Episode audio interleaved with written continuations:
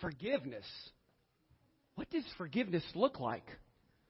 I know for sure that I harbor bitterness in my heart towards a lot of people. Maybe sometimes I hold a lot of unforgiveness for people. It's almost like a sack of potatoes. That's what unforgiveness is like. Just when you think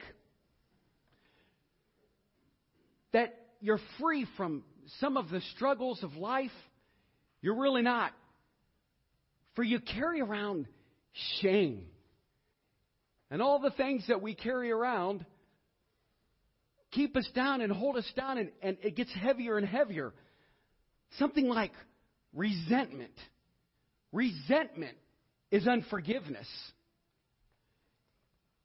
And so I know that in my life and in my heart, I hold on to these things. It's almost like a sack of potatoes. I struggle with unforgiveness. Like, for example, generalization or just a sense of being unforgiving or bitterness. Man, this bag's getting heavier. Anger, deceit, and control. Man, a lot of times we hold on to these very things that, that destroy our relationship with people. Disrespect. You know, when you have disrespect, I mean, I can't stand when people disrespect. I don't want to forgive them. Hey, you didn't respect me. I'm not going to respect you. What kind of person do you think you are? Listen, I have earned your respect. I want your respect. Well, can't respect us because I'm holding on to lust.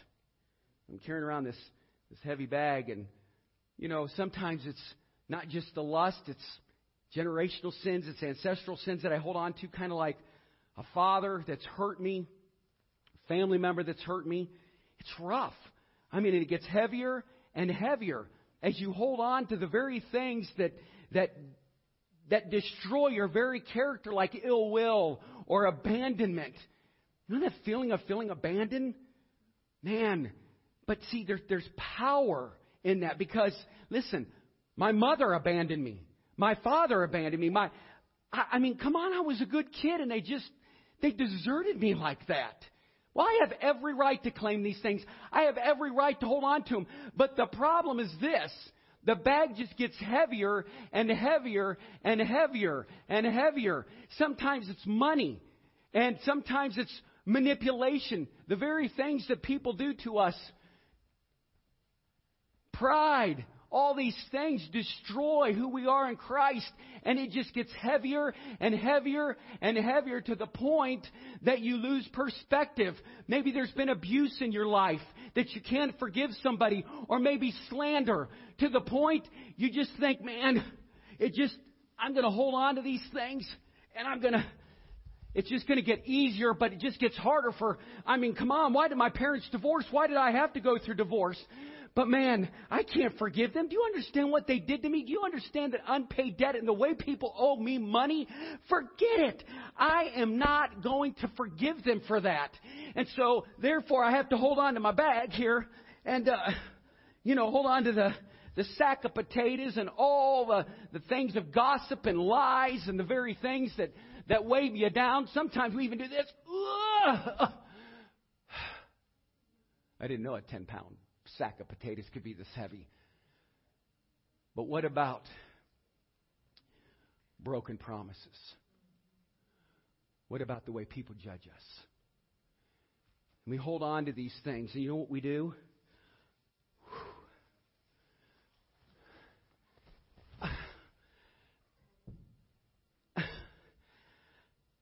I'm going to bring them to the pulpit with me. Better yet, hold on a minute. I'm going to sleep with them.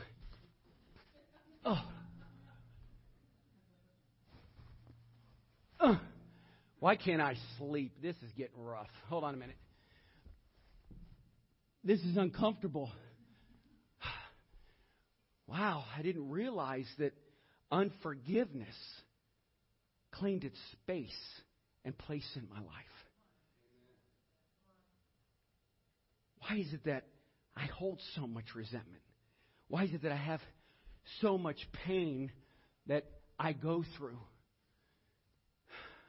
We realize that everywhere, everywhere you go, everything you do, you hold on to the very thing that hurts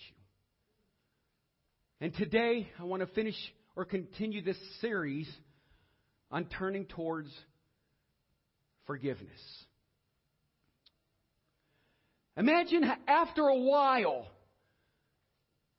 when you hold on to that sack of potatoes, it starts to rot. They start to stink.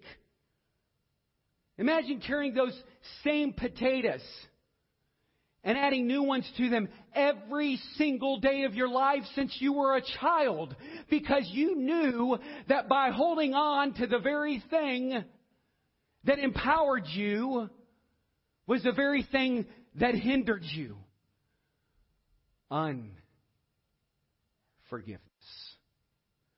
Month after month, year after year, and after a while, those heavy potatoes of unforgiveness will start to really weigh you down.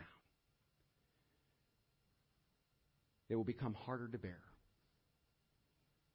And for sure, they will cause you to stink.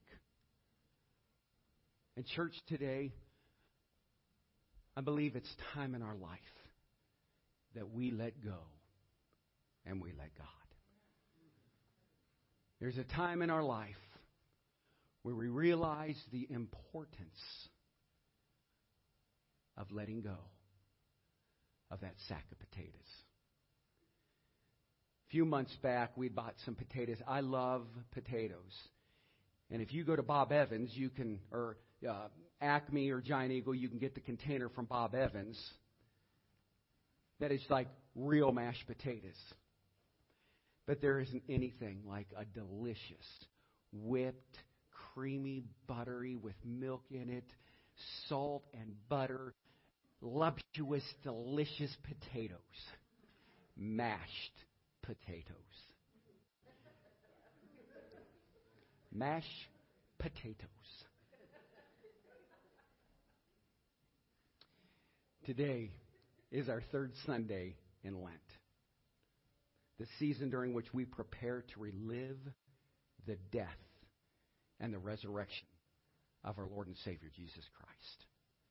And I want to reiterate my challenge to you today, or my challenge from last week, and then I heard some feedback from so many during the days of Lent, we would give up noise and we would find that quiet solitude place, that place where we can get alone with God that might enable us to hear the voice of God. It was great to get emails and texts and phone calls back that said, for the first time in my life, I spent my quiet time. You challenged us to do it in the car, and I prayed, and God gave me a verse exactly what I was going through. You know why? Because in the beginning was the Word. The Word was with God. The Word was God. Because why? Because it is a lamp unto our feet and a light unto our path. And the reason why you heard from God, because you claim it every week, that you will hide His words in your heart, that you will not sin against Him. Exciting, isn't it? To know that we can have that relationship with Jesus. Did you hear from God? Maybe last week it got busy and you just didn't have the time to listen to the voice of God rather than the voices that are around us.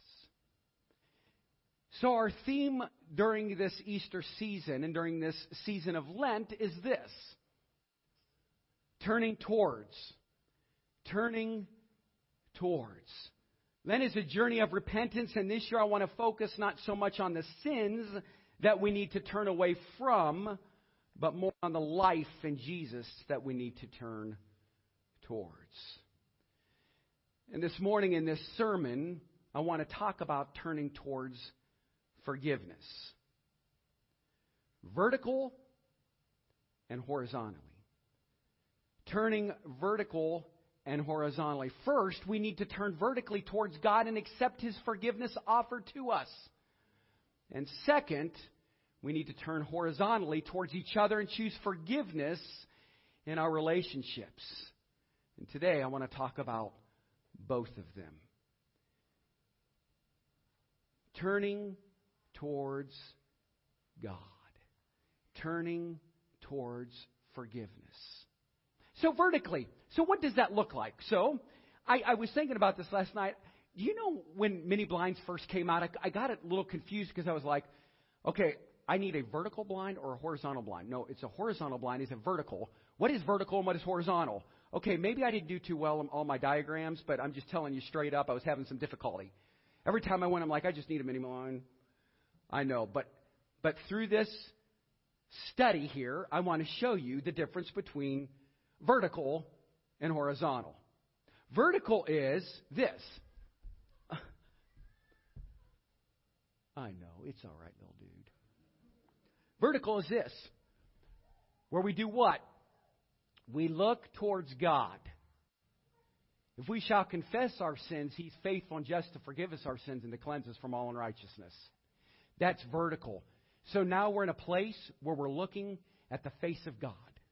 Horizontally is this that we're turning towards something and we're going towards that and we're looking at others. And why did I say we're looking at others? Is because it's one or two things. One, because you never want to forgive them, because you want to harbor all the resentment that's in your heart and in your life. Or two, you claim, today I'm going to forgive that other person.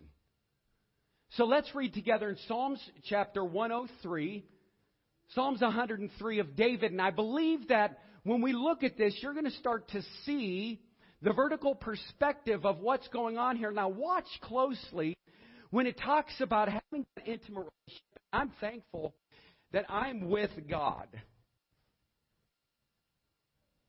Am I okay? That as I walk with God, I know that there's forgiveness found in my Savior. Let's read this together because even David went through some sin in his life, harboring sin. But yet he writes this Bless the Lord, O my soul, and all that is within me, bless his holy name.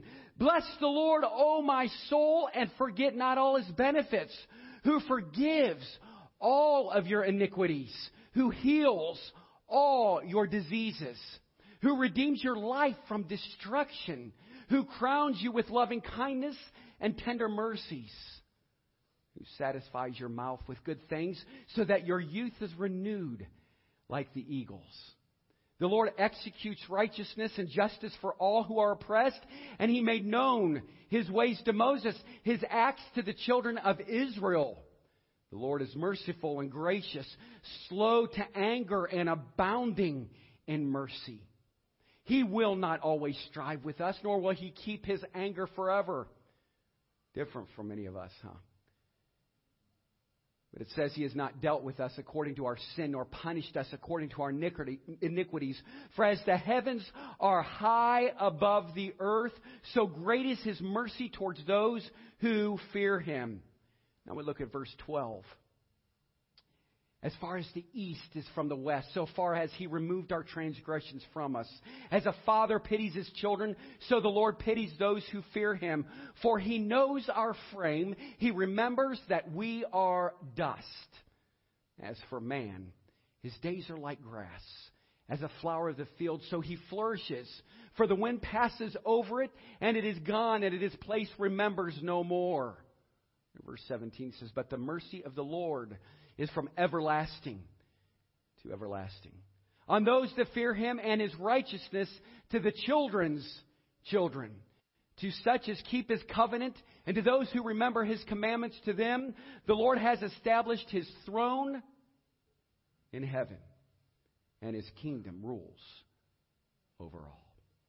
Bless the Lord, you his angels, who excel in strength who do his word heeding the voice of his word. Bless the Lord, all of you hosts, you ministers of his who do his pleasure. Bless the Lord, all his works in all places of his dominion, of his habitation. Bless the Lord, O my soul. Let's pray. Father, thank you for today. Thank you for the next few minutes as we look at harboring unforgiveness. Father, help us to turn vertically as we come before you to ask forgiveness, ask for freedom, ask for deliverance, ask for victory, to deliver us from the things that we've been harboring. God, it's difficult. Much like the sack of potatoes that sits in the closet and starts to grow roots, starts to grow, yet starts to rot and stink. It starts to come inside of us, and the bitterness starts to creep up. And before long, Father, our fellowship is abandoned. And instead of us getting better, we're now bitter. And so, Father, we thank you that we can come before you vertically and seek your face, not your hands. But God, know that from the throne room of the kingdom of God, your grace is sufficient for thee. So, Father, today, bless this word. Teach us your truths. In your holy name we pray. In Jesus' name, amen. So let me break it down for you. Wouldn't you just like to turn to God like that? Wouldn't it be great just to turn to God like David turned to Him? Let me ask a pointed question, or maybe even two questions this morning. Have you experienced the forgiveness of God? Have you turned towards Him, allowed Him to embrace you and take your sins and remove them as far as the east is from the west? Listen to this from a man named Oswald Chambers. Listen closely. I believe there's some deep truth towards this. Here's what it says We trample the blood of the Son of God if we think we are forgiven because we are sorry for our sins. The only explanation for the forgiveness of God and for the unfathomable depth of his forgetting is the death of Jesus Christ. Our repentance is merely the outcome of our personal realization of the atonement which He has worked out for us. It does not matter who or what we are, there's absolute reinstatement into God by the death of Jesus Christ and by no other way. Not because Jesus Christ pleads, but because He died. It is not earned, but accepted. All the pleading which deliberately refuses to recognize the cross is of no avail. It is battering at a door other than the one that Jesus has opened. Our Lord does not pretend we're all right when we are all wrong. And the atonement is the propitiation whereby God, through the death of Jesus, makes this unholy man holy. Wow. In Acts chapter 4, verses 10 through 12, here's what it says in Acts chapter 4, verses 10 through 12. Let it be known to you all, and to all the people of Israel, and by the name of Jesus Christ of Nazareth, whom you crucified, whom God raised from the dead by him, this man stands here before you whole. This is the stone which was rejected by your builders which has become the chief cornerstone. Nor is there salvation in any other, for there is no other name under heaven given among men by where we and which we must be saved. You see, there is a way to be free from guilt.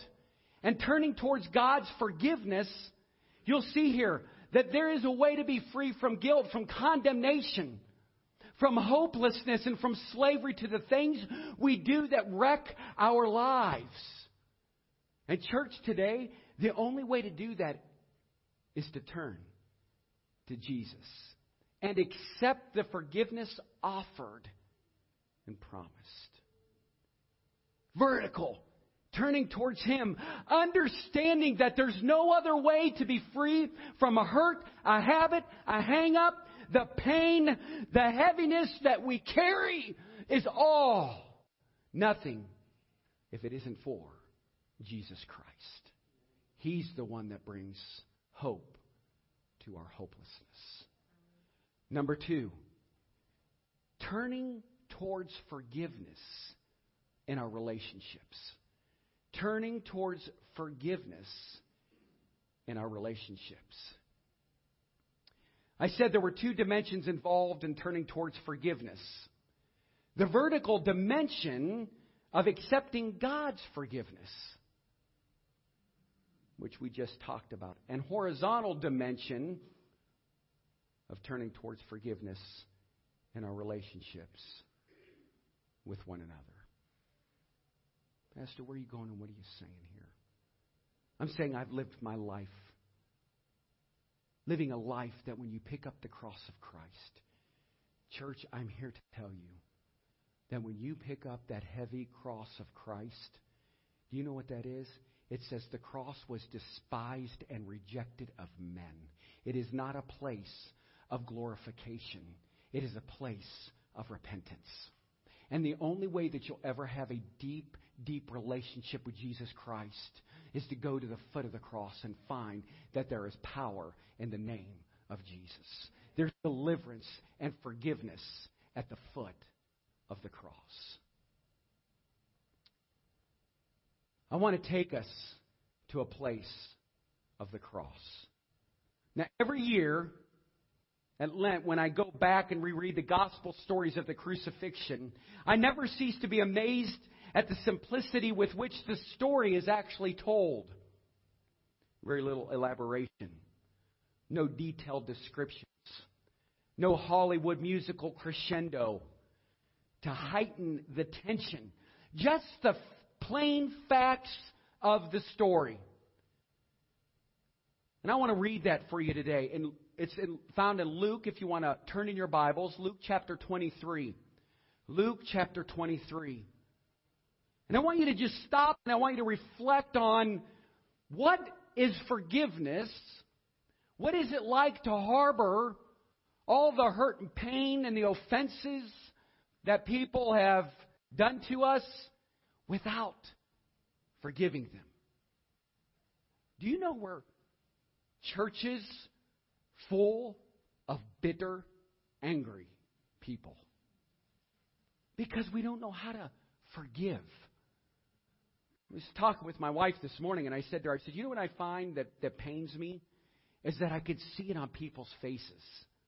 I could see how they harbor that bitterness. You see, and, and I realized that, and that's why it was amazing. When I opened up the bag of potatoes today in my office, you could smell the potatoes. But have you ever smelled a rotting bag of potatoes?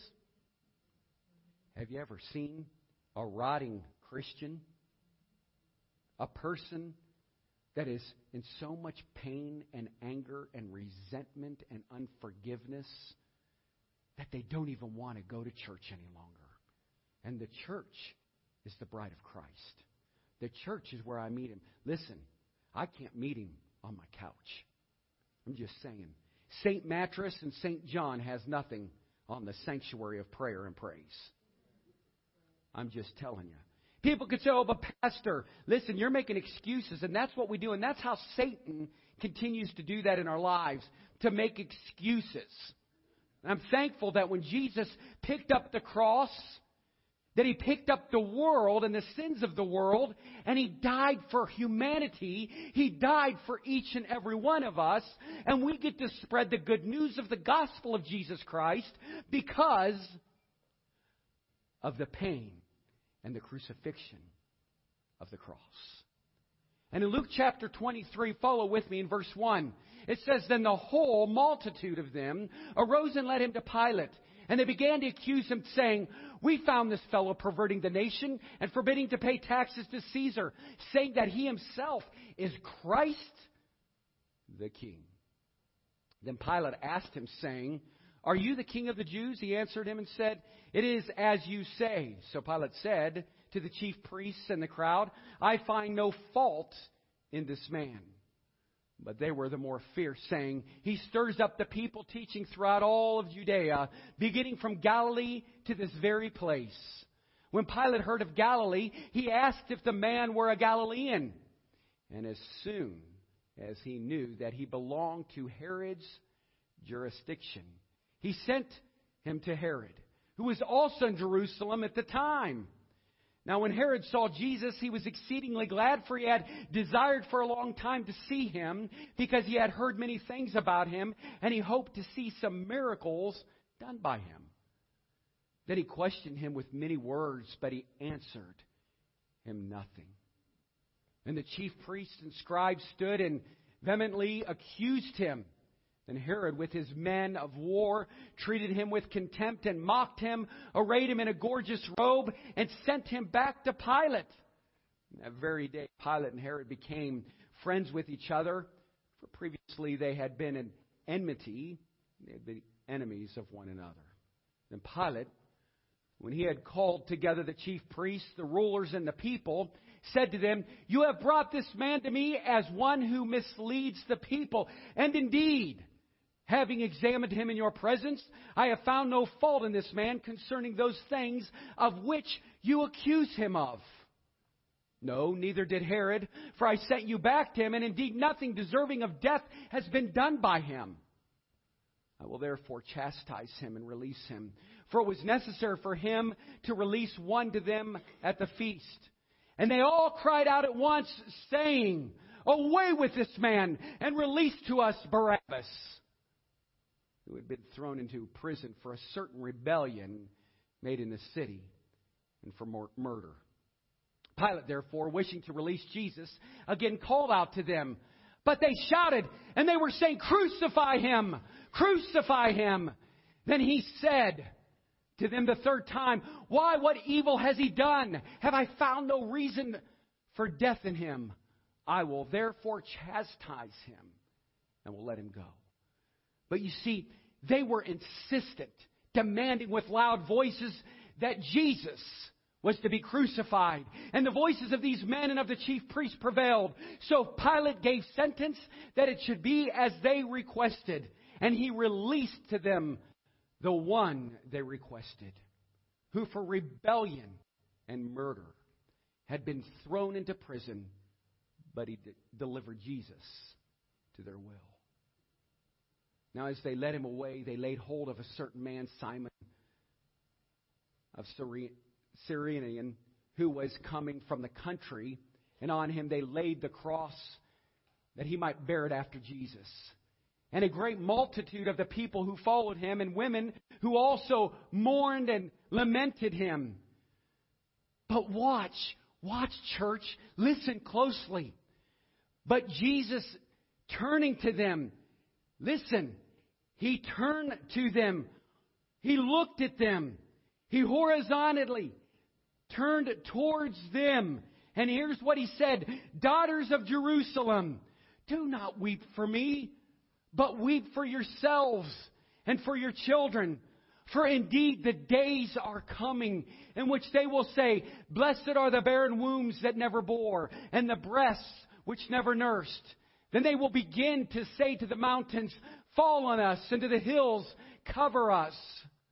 For if they do these things in the green wood, what will be done in the dry?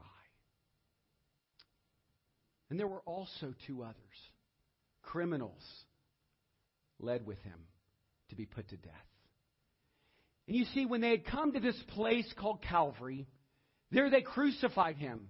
And the criminals one on the right and the other on the left. Then Jesus said, Oh, but the words of Jesus. Here's what he said. And may we learn these important words. He said, Father, forgive them. Oh, Father, forgive them. For they do not know what they do. And they divided his garments and cast lots.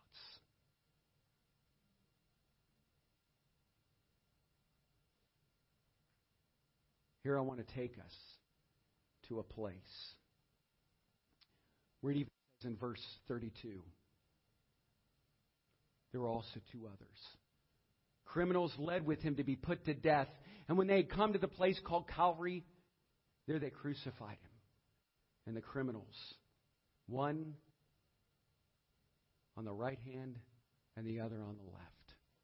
And Jesus said, Father, forgive them, for they do not know what they are doing. And they divided his clothes and cast lots.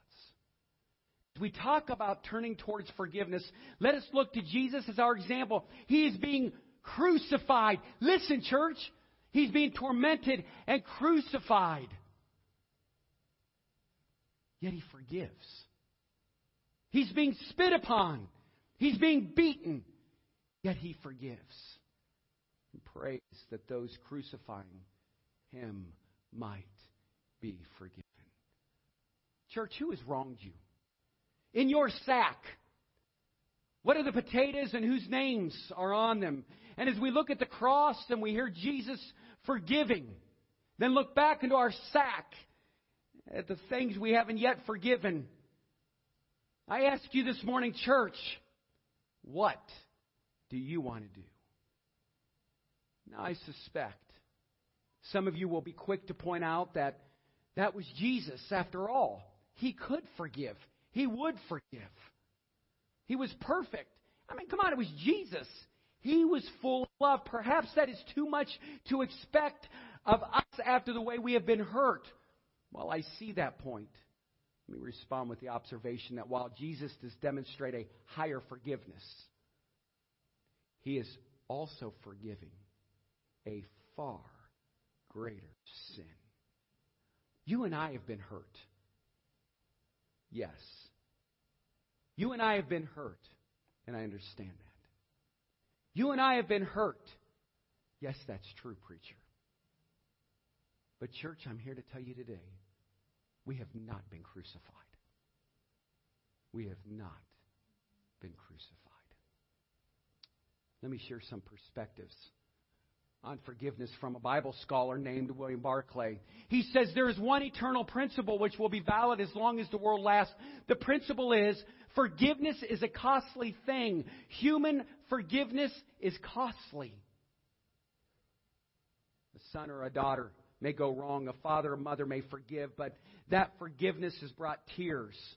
There was a price of a broken heart to pay, and yet divine forgiveness is costly. God is love. But, church, God is holiness. It says, but God demonstrated his love. God commended his love toward us. And while we were yet sinners, Christ died for us.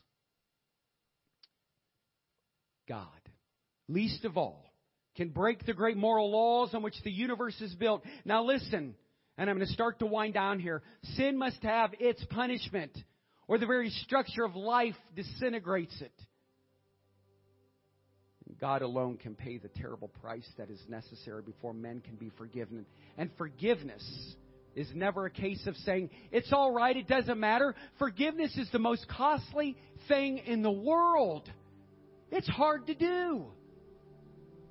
And I understand, but with deep respect to Dr. Barclay, I think there's something more costly than forgiveness this morning unforgiveness.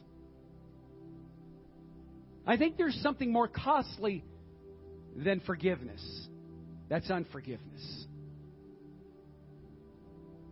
Nelson Mandela has famously said resentment is like drinking poison and waiting for it to kill your enemy. Forgiveness is costly because it requires us to let go of our right to justice and retribution. Yet I believe that unforgiveness is more costly because it creates bitterness and hardness in our hearts, which then, listen to me, chokes out our life. It chokes us out. And I understand that, and I know that forgiveness is hard. I've seen the hurt, which is very deep. I know the wounds and have felt some of the same things myself. But it sets us free when we forgive. We found out that we can start to live again that we can find joy again, that we can love again. As hard as it is, that is certainly something worth turning towards. And I'm going to leave you with this point forgive to be free. Forgive to be free. I want to read this list of what the Word of God has to say. In Colossians chapter 3, verse 13, it says this bearing with one another and forgiving one another. And if anyone has a complaint against another, even as Christ forgave you, so you also must do it. In Ephesians chapter 4, verse 31, it says this Let all bitterness, wrath, anger, clamor, and evil speaking be put away from you with all malice. Be kind one to another, tender hearted, forgiving one another, even as God in Christ forgave you. Then he says in Luke chapter 17, Take heed to yourselves. If your brother sins against you, rebuke, rebuke him. And if he repents, forgive him. And if he sees sin against you seven, if he sins against you seven times in a day, and seven times in a day returns to you, saying, I repent, you shall forgive him. Then in Mark chapter 11, verse 25, it says this. And whenever you stand praying, if you have anything against anyone, forgive him, that your Father in heaven may also forgive you your trespasses. And in Matthew chapter 6, verse 12, and we know that as the men went through the Lord's Prayer, and he told the disciples, pray in this manner, in that Lord's Prayer, I want to expound on verse 12. And forgive us our debts as we forgive our debtors. And lead us not into temptation, but deliver us from the evil one. For yours is the kingdom and the power and the glory forever. Amen. For it says in Matthew 6 14, for if you forgive men their trespasses, your heavenly Father will also forgive you. And in verse 15 it says this But if you do not forgive men their trespasses, neither will your Father forgive your trespasses. Church, it's time today to forgive. I understand that forgiveness isn't a natural thing. Forgiveness isn't a natural thing, it's a supernatural thing. So this morning, if I were to give each one of you a potato, and you can probably guess what comes next, that it would symbolize the wrongs that have been done against you, which you have not yet forgiven, and you were to write them on your potato. Now imagine taking the potato home. And I know that Acme had a great sale today, but I decided not to grab all those potatoes so you could take it home because I know you could do this. It's a great visual. And I want you to decide what you are going to do with all those wrongs that you're harboring, with all the hurts and the pains and the wrongs. This morning, church, it's your choice. My prayer for all of us is that God would so overwhelm us with His forgiveness as we saw in Psalms chapter 103. That we would have the courage to extend that forgiveness to others and I want to say something to you this morning before I close because for many of you, maybe you don't know, but it was back in 1947, almost two years after the liberation of Auschwitz. Corrie ten Boom, a survivor of that terrible concentration camp, she stepped forward in a German church and ahead and asked God to use her words. And here's what she said She said, God, use my words to bring about healing, to bring about forgiveness, and to bring about restoration. And she stepped up on that platform. And as that dear lady who watched her loved ones get beat and killed and murdered and abused, as she was sharing her story of deliverance, of forgiveness, of restoration. That German church was packed full of people. And Corrie ten Boom saw a man who got up from the back because she said the only way that you will ever find forgiveness is through Jesus Christ. And I understand that forgiveness is not a natural thing, it's a supernatural thing. So here she was, and the man makes his way all the way to the front. And as he makes his way to the front, that soldier looked her in the eye and said, Hi, Corrie. I need to ask for your forgiveness. And she said, For what? He said, Well, I was the one that beat and murdered your sister. And I'm coming forward to ask for your forgiveness. I know you saw it, you witnessed it, you were there. But I have since become a Christian.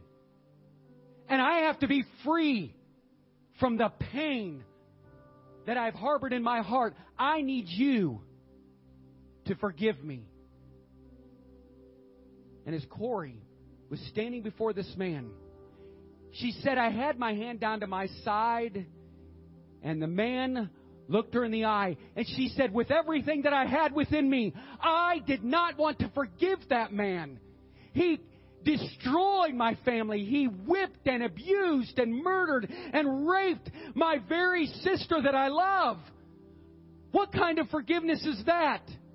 And the Holy Spirit took her right back to the very beginning when she said, God, use me today. Help me to restore, to allow people to heal and understand what forgiveness is all about. And she took her hand and she placed it on his. And she started to weep. And she said, You're forgiven. You're forgiven. And the man embraced her.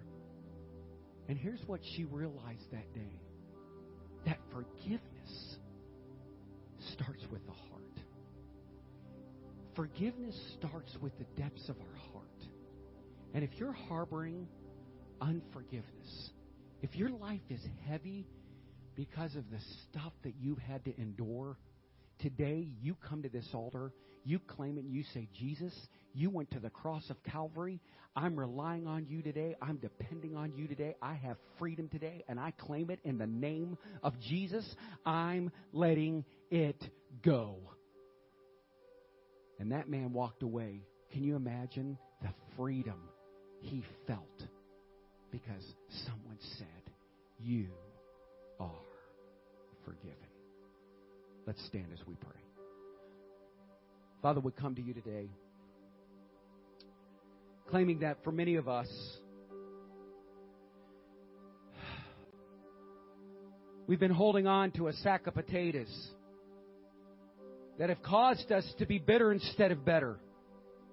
God, today we ask that, much like Corrie Ten Boom, that we'll learn what forgiveness is about. We'll claim what forgiveness is. And thank you, Father, that we can come, that vertically we can come before you and seek your forgiveness. Father, maybe we've wronged somebody. Father, we come before you today and we ask that, Father, you'll forgive us for what we've done. Father, we let go of the pain of our upbringing, the pain of our past, the pain of our relationships, of our marriages, and God, we give them to you. God, today we forgive those people that we have felt like we just can't forgive them. Father, I realize that when you forgive, that we get to walk hand in hand with, with God. And Father, I realize that when I forgive, that my wounds are healed. Father, I realize that when I forgive, we get the opportunity to ride the crest of your love and of your mercy and of your grace. God, today we cry out to you. We thank you for your son Jesus, who knew what the sins of the world were all about. Father, today, stir within our hearts, stir within our spirits. Father, there's people in this sanctuary that need delivered, that are holding on to resentment, ill will, anger, animosity, abandonment, promises. God, let him run in freedom today. Let him claim victory in the name of Jesus. For we ask this in your holy name. In Jesus' name.